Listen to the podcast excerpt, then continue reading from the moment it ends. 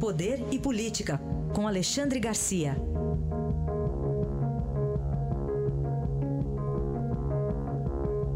Alexandre, bom dia. Bom dia, Raíssa. Bom dia, Carolina. Bom dia.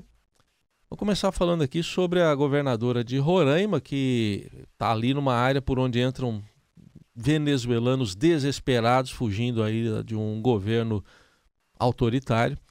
E ela está fazendo política externa agora. É. Por onde entram 800 venezuelanos por dia fugindo do regime socialista do Maduro. O, o, ela resolveu usar, ela se queixa muito do governo federal brasileiro. E o governo federal brasileiro se queixa muito dela. Né? Eu tenho ouvido queixas dos dois lados. Então ela deve ter pensado assim, bom, já que o governo federal não vai resolver, eu vou resolver. Fez um acerto com Maduro, Maduro mandou um avião para ela, ela foi lá para o Palácio Miraflores, que é a sede do governo da Venezuela, representando um Estado é, federal brasileiro, e, é, federativo, aliás, e foi lá e acertou algumas coisas que preocupavam o governo dela. Né? Maduro, pelo menos, é o que se diz, que o Maduro prometeu para ela que a partir de hoje começa a fazer manutenção na linha do Guri, quer dizer, é o linhão que leva a energia elétrica para o norte de, de, de, Roraima até que chegue o linhão de Tucuruí. Né? É, então, é, ficou garantido que não vai haver mais cortes e tal. Aí entraram na questão migratória. Né? Emigrantes da Venezuela né? imigrantes no Brasil.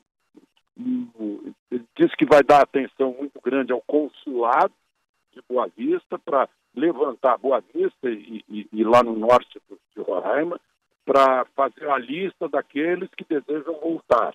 Ele lançou um programa que parece demagógico, né? É, Vuelta à Pátria, né? Volta à Pátria.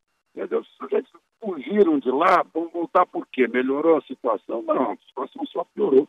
Mas diz o cônsul que já tem uma lista de 100 pessoas e a governadora oferece um ônibus para levá-los até a fronteira e lá eles serão, sei lá, serão levados para casa de volta.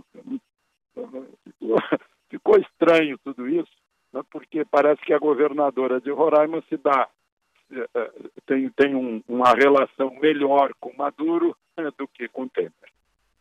Alexandre, ontem a investigação sobre o ataque ao candidato Jair Bolsonaro descobriu que a faca usada por Adélio Bispo estava próxima à cena do crime. Então, policiais encontraram a faca numa barraca de ambulante ali nas proximidades onde aconteceu o ataque em Juiz de Fora. E agora se aventa essa possibilidade. Quem passou essa faca para Adélio Bispo, né? Pois é, é, é uma suspeita atrás da outra, uma desconfiança atrás da outra. Na véspera tinha sido aquele registro de presença dele na Câmara dos Deputados, exatamente o anexo que abriga os, os gabinetes dos deputados federais. Né? Deram uma explicação que foi um engano tal, estranho, né? um, nome, um nome composto, Adélio, Bispo de Oliveira, se fosse João da Silva, tudo bem, o sujeito poderia se enganar, mas ficou estranho. Agora, a faca. A faca. Ele não estava com a faca quando foi detido. Não estava com a faca. Ou seja, já tinha passado a faca adiante. A faca foi encontrada lá numa banca de camelô. Uh, será mesmo que ele está sozinho? Tem alguém com ele? O que está acontecendo? Enfim, a Polícia Federal pediu mais prazo para investigar e, e, o, e a, o juiz já concedeu mais prazo. Né? Mais 15 dias. Já foram ouvidas 38 pessoas, 15 testemunhas. Né? O Adélio foi ouvido três vezes a Polícia Federal disse que analisou imagens, 2 terabytes de imagens, tá? 2.048 gigabytes, e está e tá fazendo diligências em Montes Claros, que é a terra dele, Uberaba, Uberlândia, onde ele esteve, Pirapitinga também, BH e Florianópolis, lá atirar, pagou para dar tiro lá em Florianópolis. Tem cinco perícias feitas, né? uh, e pedido de quebra de sigilo bancário, telefônico, telemático.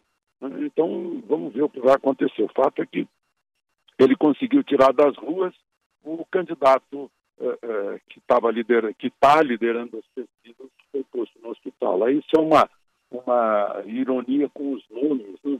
Um é Adélio Bispo de Oliveira, vítima é Jair Messias Bolsonaro. Né? é um bispo tentando matar um Messias, se a gente for fazer ironia das palavras. Que coisa, hein? Que coisa, hein? Bom, vamos. Depois dessa, vamos falar aqui também de alguém que eh, mexe bem com as palavras, né, Alexandre? O, o Gabeira. Ah, pois é, gostei muito do artigo dele hoje. Eu acho que ele, ele foca uma coisa que tem muito jornalista. Eu vejo nas nossas conversas por aí, conversas no cafezinho, conversas com jornalistas de várias origens. Eu sou meio preocupado com uh, o, o, jornalismo hoje. E o Cabeira fala disso né? e fala também da, da separação entre a linguagem dos intelectuais e a linguagem do povo. Né? Conta que percorre o país inteiro, não faz pesquisa, mas no fundo está observando. Né? Ele conta, eu voto no Bolsonaro porque é preciso virar a mesa, disse o sujeito de chapéu de palha para ele na estrada. Aí ele fica preocupado, história é de virar a mesa? É, o Congresso não está satisfazendo o povo, né? o Supremo não está satisfazendo o povo, né? mostra o Gabeira. Né? Ah, mesmo sabendo que há pouca oportunidade de um presidente de passar por cima do Congresso. Né? O não obedeceu que determina o Supremo. Mas a linguagem do povo está recebendo isso. E o Gabeira, o Gabeira é, é, mostra que há duas posições nessa eleição: né? a posição de Lula e a posição de Bolsonaro. Né? Como disse a Eliane Cantanhede hoje, né? Lula que manda no Haddad, Bolsonaro que manda no Mourão e no, e no Paulo Guedes. Mas, enfim, voltando ao Gabeira. E aí diz que esses três líderes simbolizam a força da comunicação oral, ou seja, uma comunicação que está passando por cima das outras. Né? São capazes, esses líderes, de transmitir a mensagem que a forma literária dos intelectuais não consegue. Eu acho que aí a gente tem que dar uma, uma pensada sobre essa pensata do Gabeira. Muito bem, análise de Alexandre Garcia que volta na segunda-feira ao Jornal Dourado. Um bom fim de semana. Aproveitem o fim de semana.